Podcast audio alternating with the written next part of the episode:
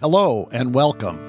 I'm Roger Ream, and this is the Liberty and Leadership Podcast, a conversation with TFAS alumni, supporters, faculty, and friends who are making a real impact in public policy, business, philanthropy, law, and journalism. Today I'm joined by Amity Shlaes, chair of the board at the Calvin Coolidge Presidential Foundation. Amity has led many of the Coolidge Foundation's initiatives, including essay contests for high school students and the current year long centennial celebration of Coolidge's presidency. Amity is also a best selling author of books on the Great Depression, Calvin Coolidge, and the Great Society. We're going to hear from Amity about her work with the Coolidge Foundation, her extensive journalism and writing career, and some of the lessons she, she has shared with TFAS students and alumni as a guest lecturer. Amity, thanks for taking the time out of your busy schedule to chat. Happy. Glad to have you here. Well, let me begin by asking you what sparked your interest in 20th century economic and political history after first writing a book about Germany. When I worked as a young person, I worked at the Wall Street Journal, and uh, mysterious things happened. Bells went off when a company bought part of another company there were all these institutions journalists referred to the NBER, the NLRB, the SEC. And when I went back and looked, uh, I found these institutions were created in the past. Well, what were they and what were their purposes? We sort of, you know, Wall Street is a cavernous area with skyscrapers. So these institutions were like the skyscrapers of the mind that shaped the journal. And I, I began to be curious. Well, you spoke this summer to our students about uh, this act of rebellion, as you called it, that prompted you to write a book. I think your your book, The Forgotten Man.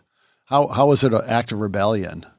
Well, rebellion is very important, but but one does have to channel it against what is one rebelling and to what end. Uh, it, I know that you, as an undergraduate, Roger, struggled with the Great Depression and I struggled with it not too. with depression, not with, with the sad Great depression, depression yes. de- the Great Depression, and there's multi-causal, and and it's kind of mystified by professors, frankly. So uh, you're not clever enough to understand the Great Depression unless you have a Princeton PhD. And for all the respect we have for PhDs, economics isn't that hard. Uh, and I kind of got this feeling from my leadership at the journal that, that the Great Depression was a no go zone for me because, well, I didn't have the PhD in that area. And that kind of bugged me.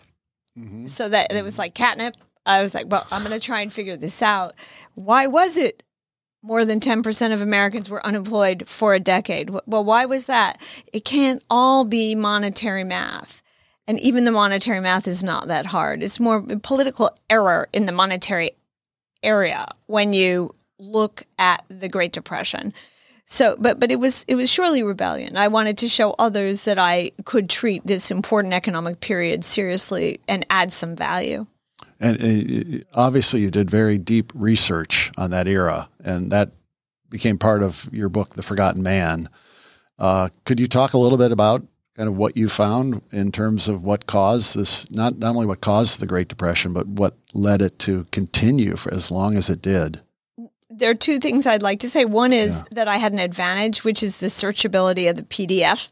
So imagine historians in the 70s and 80s, even 90s, getting microfiche on spools and rolling it to find an individual article. When we got through ProQuest, the searchability of the PDF, it gave us a great advantage, it, newer workers, to really have a look at the period.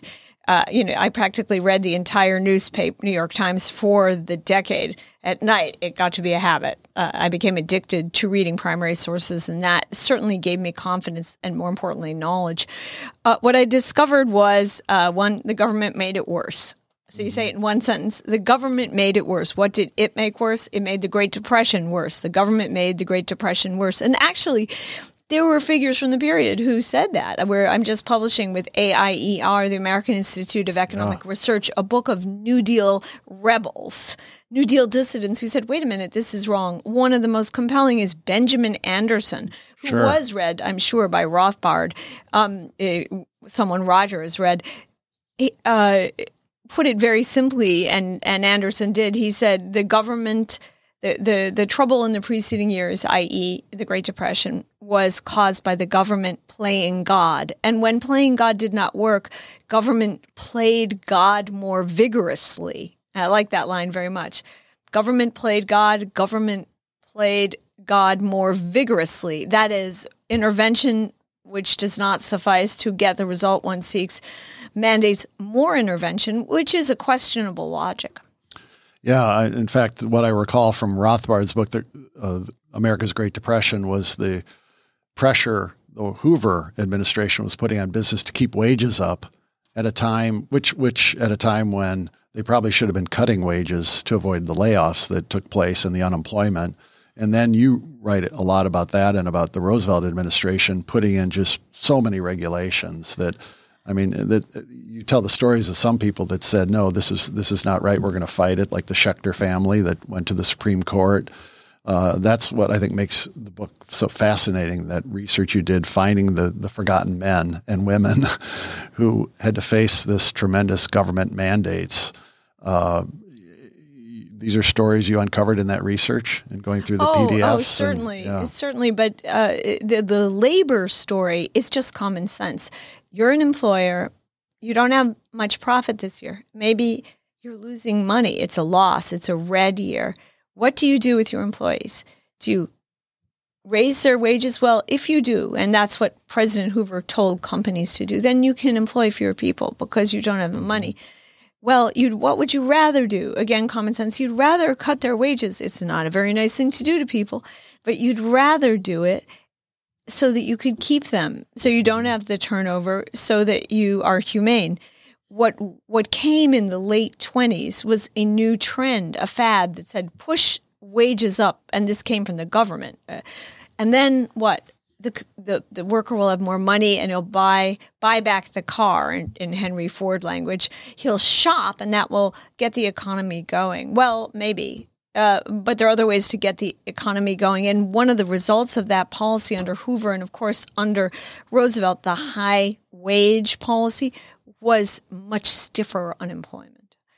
So, so, so it was a real tragedy. People had no job at all. We had high wages, patted ourselves on the back. In fact, the wages of the period, as Lee Ohanian has shown, um, the scholar, were anomalously high. That is so tragic. In a depression, to have high wages, why? Uh, we know why. It was political, but but that meant also the high unemployment. Well, it, you also well, there's this myth out there that's commonly taught I think in schools that so many people have that the depression was ended by World War II. Uh, what what are your thoughts about that? I mean, is do we credit this war? I mean, uh, for ending the Great Depression, or or Spending, was the did the depression continue throughout the war? The real question about the Great Depression is not whether World War II ended it. It's why did that depression last all the way to that war? So you go from 29 to 1939 40 when we could say we had recovery. Uh, that's way too long. What a massive spending project like World War II, when the share of the government in the economy went over 20, 30%, uh, does is it's like giving someone, um, I don't know, a super shot, a mm-hmm. narcotic shot, yeah. maybe heroin instead of tea.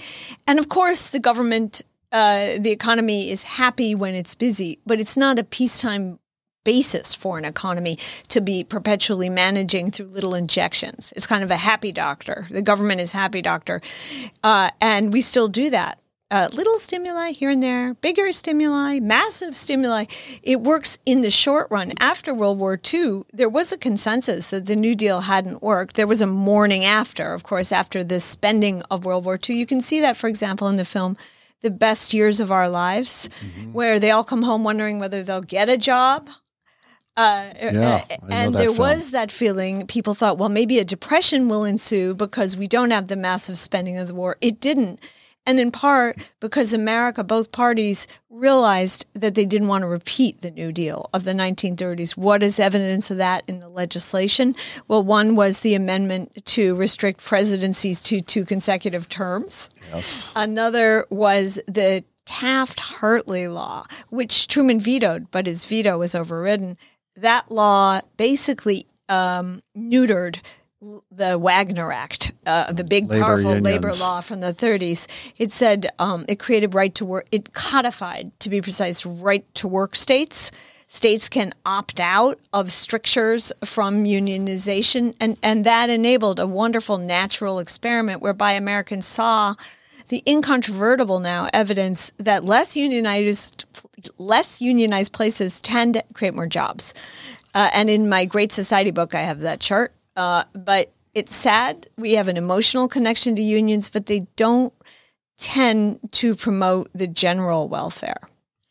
Well, uh, one of the things you learn about in, in most history courses is the impact going back to the Hoover period of the Smoot-Hawley tariff. When did that the impact of those high tariffs end? Did that end after World War II? Did we continue actually, to have those high tariffs? It, uh, yes, we we after World War II we said we want free trade, more free trade. Yeah. We're very selective and inconsistent about that, but we tended after. You know, uh, Doug Irwin at yeah. Dartmouth has looked into that. I don't think the Smoot-Hawley tariff caused the Great Depression. It was a nasty thing to do. Why? It made goods more expensive here. And worse yet, it antagonized fragile democracies. What if we said to Ukraine today, and we're going to way increase tariffs on the only things you produce? We're going to yeah. dramatically increase. Uh, that's what we did to Germany. That's what we did to other countries. They had one thing they exported, a certain kind of typewriter, a certain kind of car, and we made we deprived them of the U.S. market. That's particularly evil because we were telling these countries who had significant debt remaining from World War One, the only way you can pay your debt is if you sell. Mm-hmm. And then we said, but not to us. Mm-hmm. And there were ma- there were uh, massive retaliations by European governments for when we imposed Smoot-Hawley. I would say Smoot-Hawley contributed to the instability in Europe and strengthened Mussolini. So it, it, that that's the most interesting part. It's not a felicitous move in a downturn uh, to to increase taxes on on, uh, on, I mean, goods would have been cheaper, right? Yeah. For people who didn't have enough mo- enough money, uh, it was sort of more of a political move. And and uh, the sad thing was Hoover knew that. Hoover was at Versailles. He knew what was wrong with the treaties at the end of World War One, and that we had sabotaged particularly Germany's recovery through an overly punitive treaty, the, the stab in the back, as Germans put it, um, and been sort of strong armed by the French into doing that. He knew all that. And yet he went along because it was politics. Mm-hmm. Well, uh, how do historians now view someone who's dear to your heart and one of my favorite presidents, Calvin Coolidge? Uh, you chair the Coolidge Foundation. This is a big year for you, the centennial of his presidency.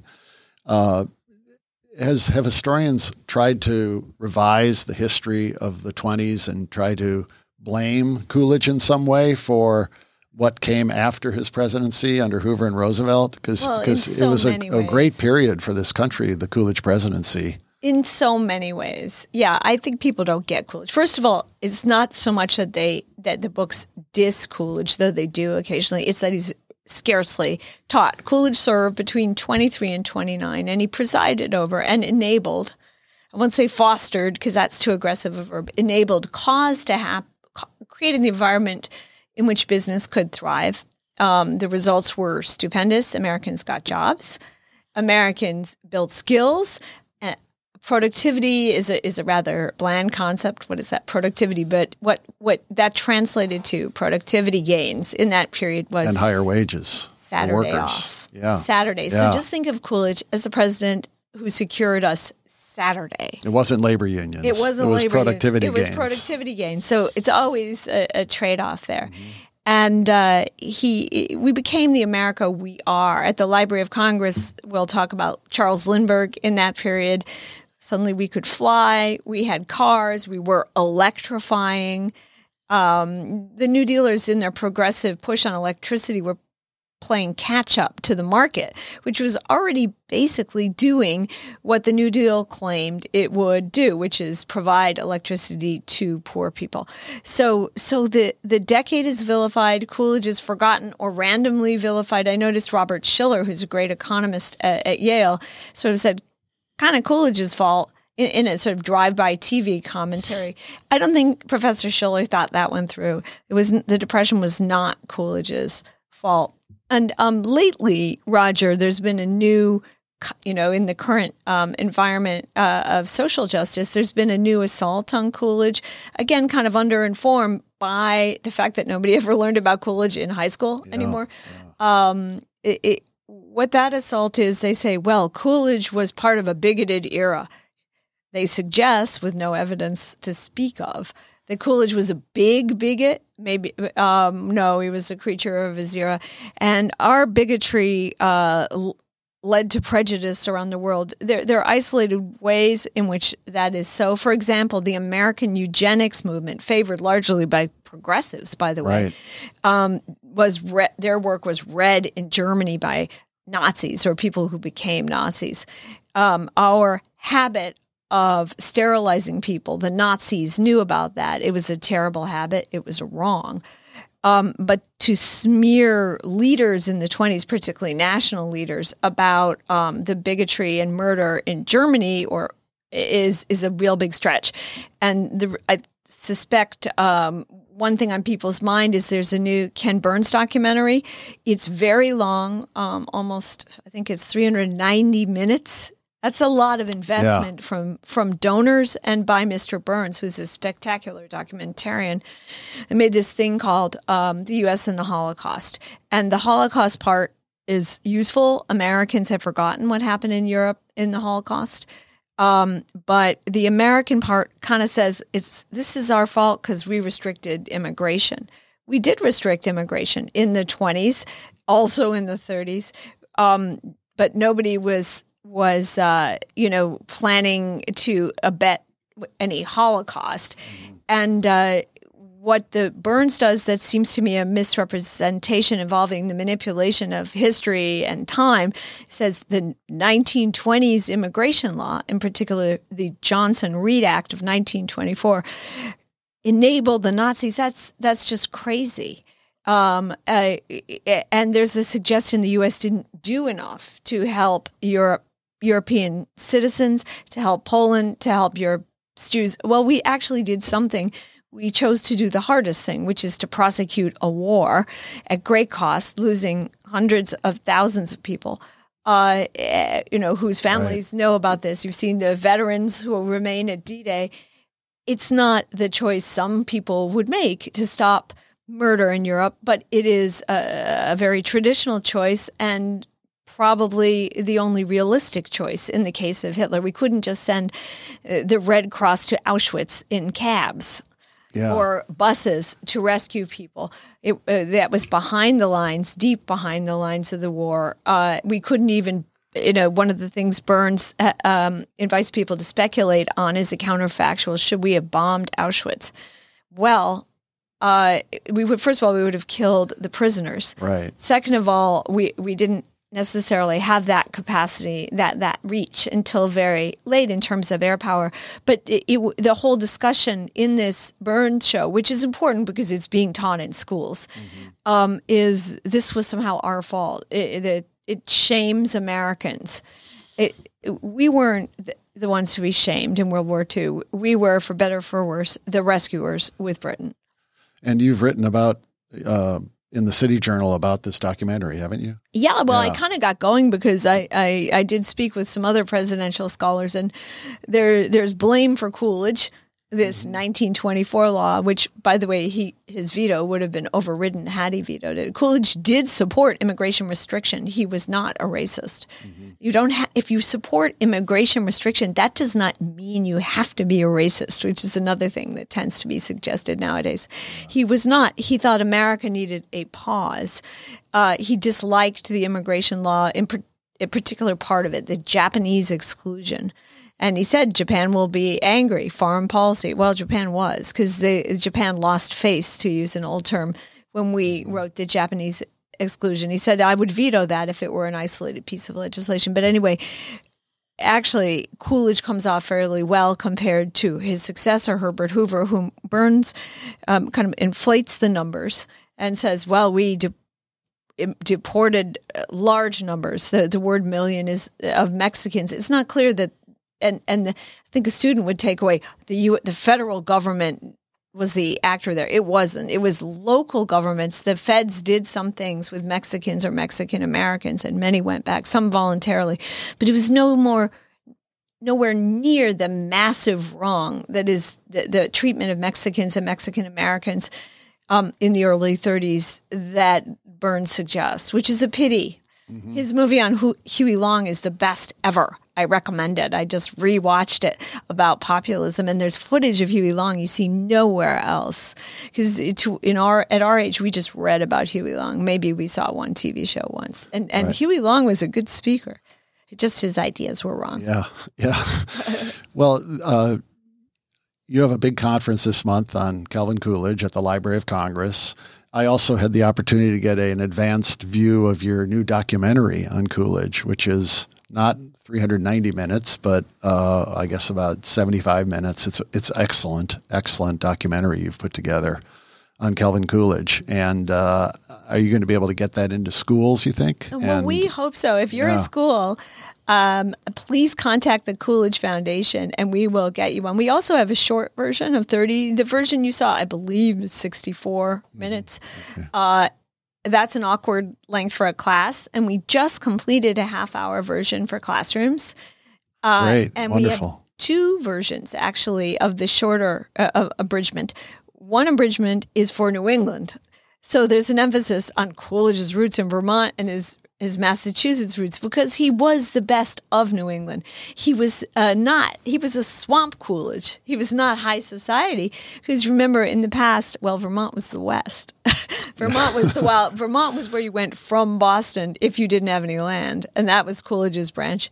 Uh, um, but we also have a policy version that uh, it doesn't have a name yet, but we call it Coolidge Policy for classrooms about uh, that emphasizes more Coolidge's policies, which were amazing. He was also an amazing speaker. He has a, a, a churchgoers and clergy will recognize he has an extremely homiletic way of talking.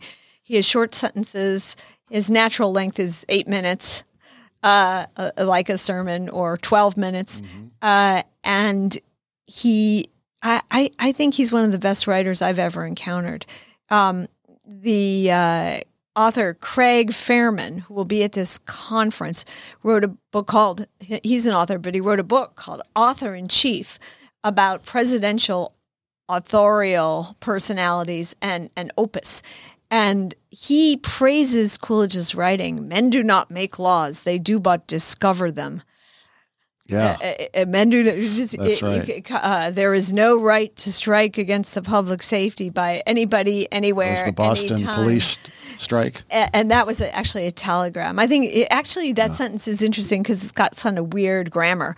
The prepositions are off. There is no right to strike against the public safety, comma, by anybody, anywhere, anytime. Well, you stop and you say by of, but but it, it, even when Coolidge has his own idiosyncratic syntax, it reflects the tension of the moment. Mm-hmm. And so there were stops, comma. You know, the old telegraph language, you, you couldn't put a comma, you had to write comma.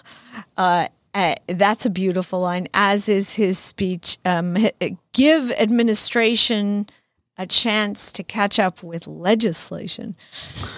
That's forgotten today. That's a very nice one. It, it, it, he he started out um, a Republican, which means a, a progressive. Uh, he was in the party of Theodore Roosevelt, but Coolidge came to see that progressives wanted too many laws too fast. He wrote to his father, "It's better to kill a bad law, much more important, than to pass a good one." Mm-hmm. Very interesting line.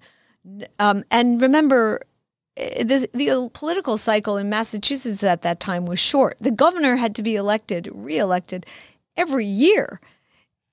So the, the urge to act is great, and Coolidge was the opposite. He was a refrainer. So, it, by the way, was Harding. If you go back and look at Harding's uh, language and speeches, he said, "Don't experiment. We have a proven system." So, so I like these forgotten presidents. They they they uh, reward us for giving them some time. Warren Harding III is one of the speakers at the Coolidge conference. Wonderful, and wonderful. He's not direct. Uh, yeah. He's uh, he's a distinguished orthopedist, uh, but he's going to talk about what Harding did when he came into office in the early twenties. Well, uh, let me ask you a little bit about what Coolidge did. I know he was very concerned about government spending and the budget and uh, focused a lot of attention there. He felt that government needed to be within a budget and be small and uh, not overtax, and that this would lead to economic growth in the economy. Uh, but what specifically did he do during his presidency to spur economic growth? Was he was he successful in, in taming the appetites of Congress that likes to spend, spend, spend? Well, we have a cartoon of that at yeah. the office of Coolidge at his desk, and all the men leaning over him saying "spend." Uh, uh, he said no. He practiced saying no, and he did. Coolidge was a maestro of the pocket veto, which is the veto where if a law passes just before vacation, you just do nothing about it. That was his style, the mm-hmm. style of the appearance of inactivity, and then he would just let it die. And that pocket veto um, is wonderful because you don't it's hard to override. They have to, the lawmakers have to write a darn new law again and get it passed. Um, and he didn't even have a veto message for them. He, they just died. He had twin lion cubs and he named them Budget Bureau and Tax Reduction. That's because, of course, to, to, to reinforce his commitment to budgeting simultaneous to tax cuts, he wasn't quite a modern supply sider. I think it's important for all of us to remember that they were operating this in this period under a gold standard. And if a government, so it, or imagine today a good corollary is a state government. What happens to a state when it overspends? Its bond rating goes down. Right. Rel- so the U.S. government was like a state in the U.S. now, and if it overspent, its bond rating would go down. And what that meant was gold would flow out. Your other governments would come and take gold from our treasury and force a recession on us because gold was the monetary base. We don't have quite that system now. We, uh, we act, uh, we think with perpetual impunity because we're the currency of reserve, but that can change. Uh, Britain used to be the sovereign, you know, the, the pound sterling was the currency of reserve until around Coolidge's time. So, so um, Coolidge had a necessity, which was a, a, valuable tool for him to budget, to cut. He actually, uh, think of him more as a governor who happens to be serving as president, and you'll understand it better. Mm-hmm. He actually left office with the budget lower than when he came in. Uh, not per, per, capita, not lower. Yeah how do you do that with the economy growing 4% and the population increasing? So that's more like a governor. You think of um, Mitch Daniels or, uh, you know, try, fighting very hard to lower Indiana's budget or at least restrain growth. That, that's the way Coolidge saw it. And because of the international monetary system, that's the way it was at the point. But he also understood that consumption is not the story. So nowadays, the government uh, has a, a modern version of the underconsumption theory, and it says, well, consumers aren't buying enough. You hear it every day on television. Consumption right. is seven. Consumers are seventy percent of the economy. That's a little crazy. He was interested in the supply side. He said, "What's going to make producers produce better so we can get Saturday off, and what's going to unfetter them to come up with things? Supply does create its own demand." And he did that through the tax cuts which he led and which were dramatic. It, it, Coolidge's tax cuts weren't snap your finger overnight. We have a 25% rate. He had plenty of opposition, including with his own party, which was splintering. But he did cut taxes and eventually, after uh, several campaigns, got the top marginal rate down to 25%, which is lower than Ronald Reagan's from the 50s, the 70s uh, in the war, World War One tremendous feat requiring tremendous amounts of political capital. So he, I think one able, reason Coolidge was able to do that was he had a, a, fantastic ally in Andrew Mellon, the Treasury Secretary, but also because he never squandered political capital. He lived virtuously, not because he always wanted to be virtuous. Nobody knows whether he wanted that, but because he didn't want to squander political capital. The Bushes talk about that too. President Bush, Harding who was a wonderful man, to me resembling President Clinton a bit, squandered political capital because his private life and his, his personnel errors got in the way of his political policy objectives. Mm-hmm. Well, I, I, spoke with Mitch Daniels recently on this podcast, and it was released in mid February. Uh, and, and since you mentioned him uh, being someone who is like Coolidge like in his governorship, what is the poss? I mean, we have such serious financial issues we face as a country chronic runaway deficits, spending, national debt. Uh, inflation now. Is there any? How, how is it possible to elect another person like a Calvin Coolidge to the White House to try to? The first thing to do, which TFAS does, is educate young people about this so they know what to vote for. Education does not happen in campaign commercials. No. You have to educate before campaign commercials, and people have to come to their own opinion. You can't even educate by cheerleading. We all believe this. No. People have to are autonomous. They have to come to their own view over time, sometimes 10 or 15 years.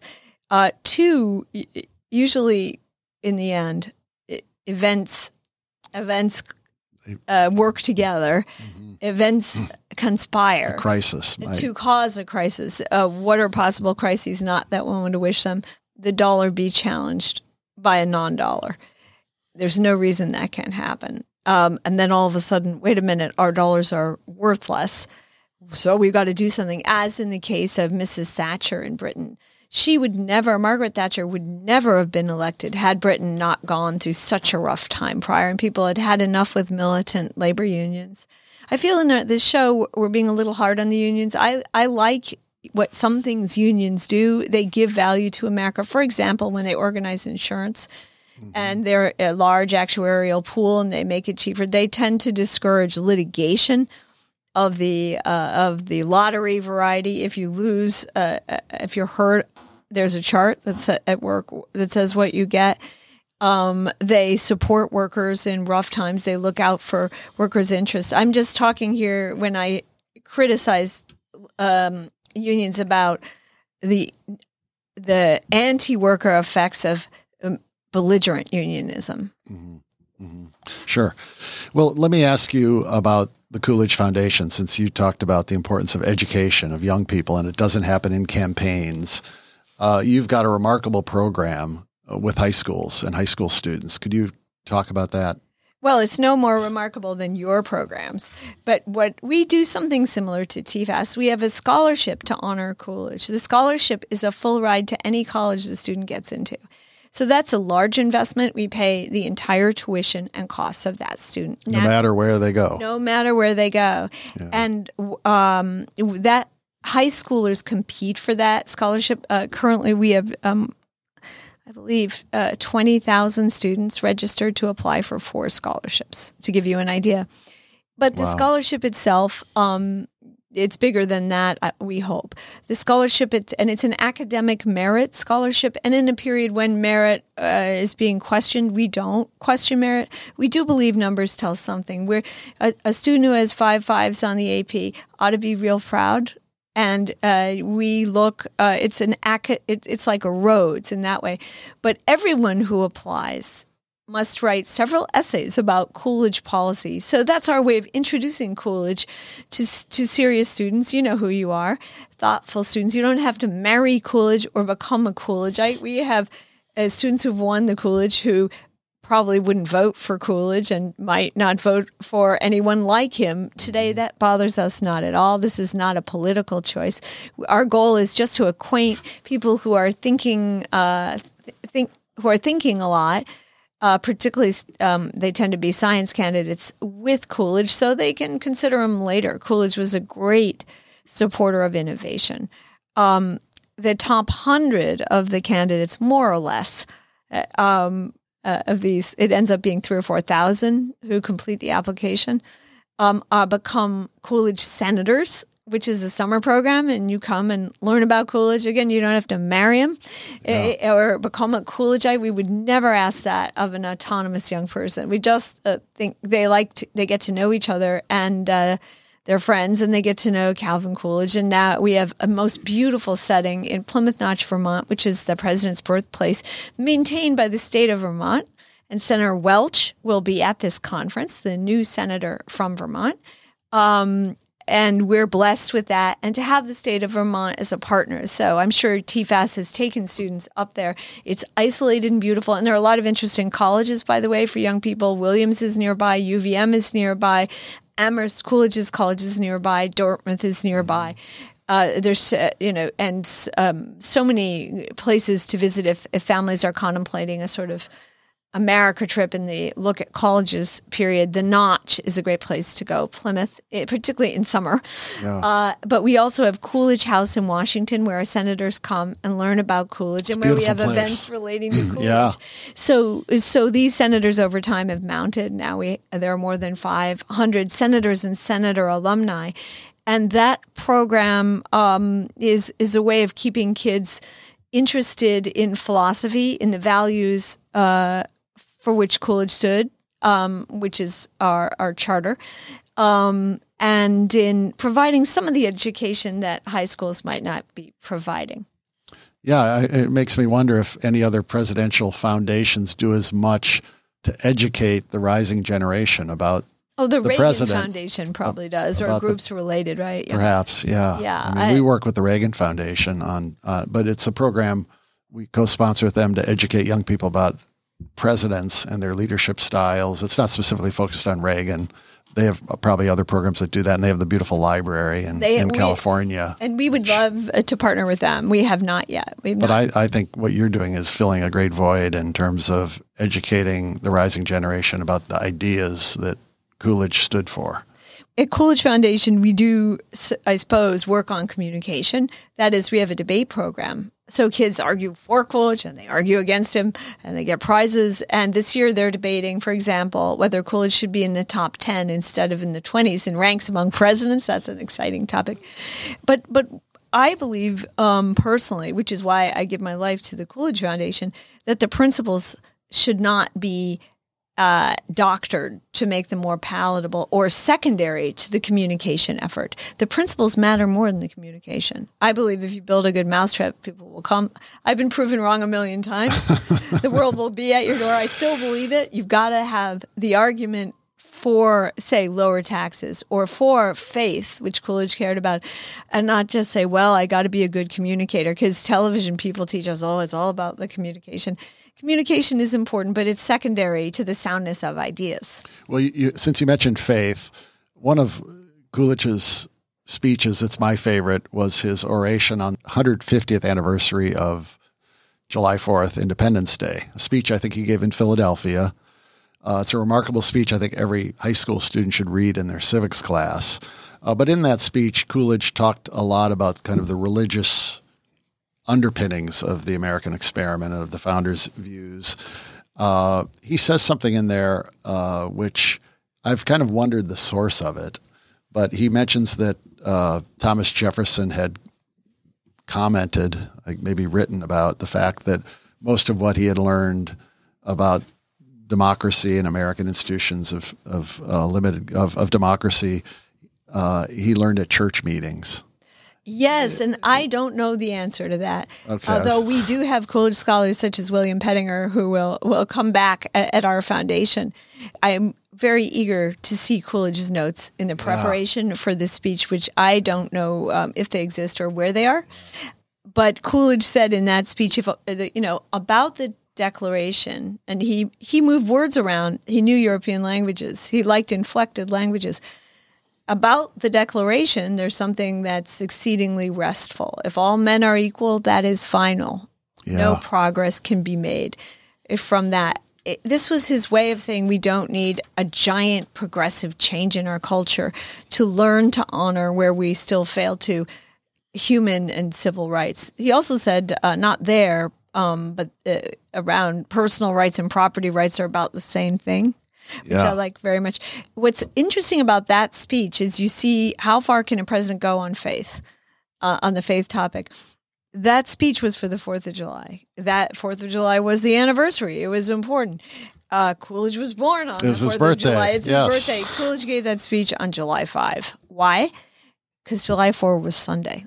Ah. So that tells you it, it, it, all. He, he said, leave space for things of the spirit he was not um, a showily pious man. He had a quiet piety, uh, but he was not impious. He was very respectful, uh, and I, I think he's a good model for that. I, I would like to say he was the descendant of Edmund Burke, but I don't find much evidence that he read Burke mm-hmm. uh, very intensely. I find it was in his classes.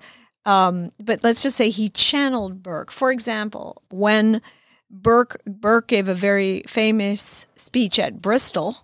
Now you're testing my memory, where he basically said, "I was elected from here, but I represent all of Britain. I'm not your ambassador." To Parliament. Uh, yeah. I'm not your ambassador. I'm a ascension being voting what's good for the polity. And, and Bristol voted Burke out. Coolidge had a similar moment because there was a flood uh, in the Mississippi, of the Great Flood of 1927 flood of the Mississippi. Coolidge didn't go as president, and that was questionable. Think of President Bush with Katrina. Uh, it was questioned, and Coolidge didn't go because he wasn't sure a president should jump in there. Mm-hmm. Uh, he's not commander in chief at home. And uh, Senator Thaddeus Caraway said, well, if there were a f- flood in Vermont, he would go. He's from Vermont. And then uh, this is in the film, yeah. kind of divine retribution. There was a flood in Vermont that very year, and Coolidge didn't go. What a pol- what politician would not fight for his original constituency, his home? But Coolidge uh, understood that he, he didn't want to show favoritism. Uh, and one Vermonter commented in the paper, he can't do for his own what he didn't do for others. So that's Coolidge's, I think of it as his Burke moment. Mm-hmm. Uh, mm-hmm. And uh, I, am waiting for the discovery of Coolidge's college essay on Edmund Burke. Please buy it on eBay if you find it, and I will buy it from you as long as the Coolidge Foundation can afford that. well, Amity, uh, there's a rumor that you're working on another book I think the working title is The Silent Majority. I don't know if this is true. That sounds good. I would like to know what, what book project you may have in the works. I, I do regret not naming um, Great Society Silent Majority. Yeah. Why? Silent Majority, Great Society is about the 60s, the period of the Great Society and new history.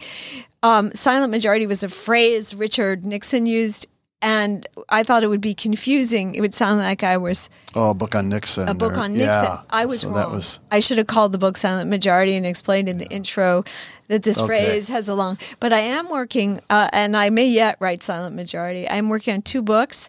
One is a history of the Gilded Age. Oh, wonderful! And the enterprise That's, of that period. Yeah. Um, and That's the government needed. and progressivism, uh, but it won't be called Gilded Age because, again, that's sort of an ironic title. I mean, I'm not saying I wouldn't go along with the idea that the age was gilded, i.e., artificially yeah. rich.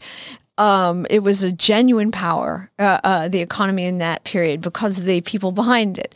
Yeah. Um, and I'm also writing a short history of the 20th century economy for college students uh, um, eh, that basically says this was a gift. It, don't take the economy as a given.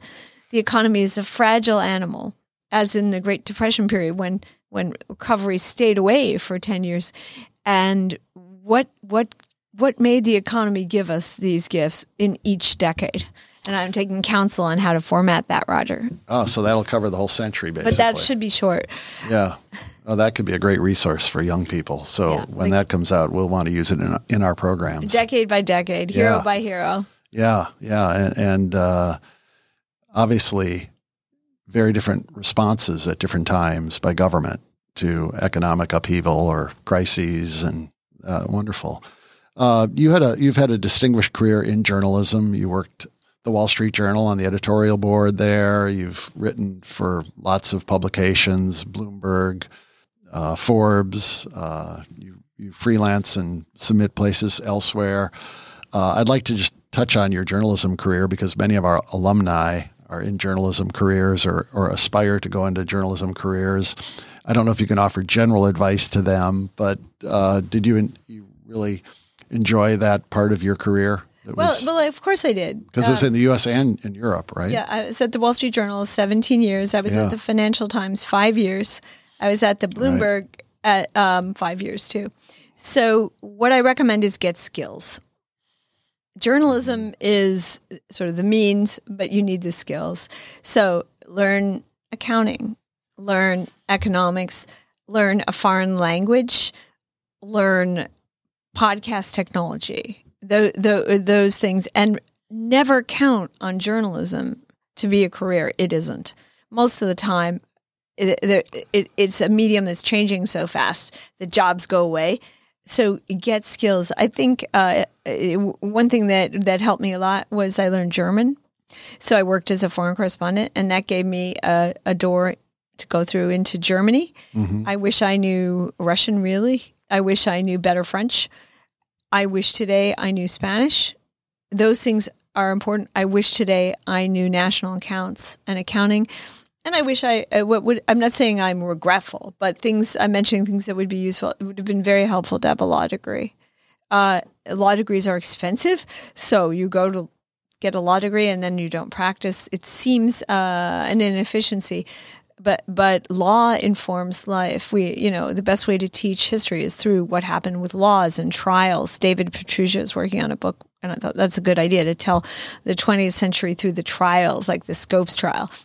The uh, Schechter trial. Or the Schechter trial. We didn't get to that. no. We can come back. Uh, but I don't think journalism alone is really a profession. And that's a little offensive to say that. We train journalists, but I, I always uh, counsel max out the skills.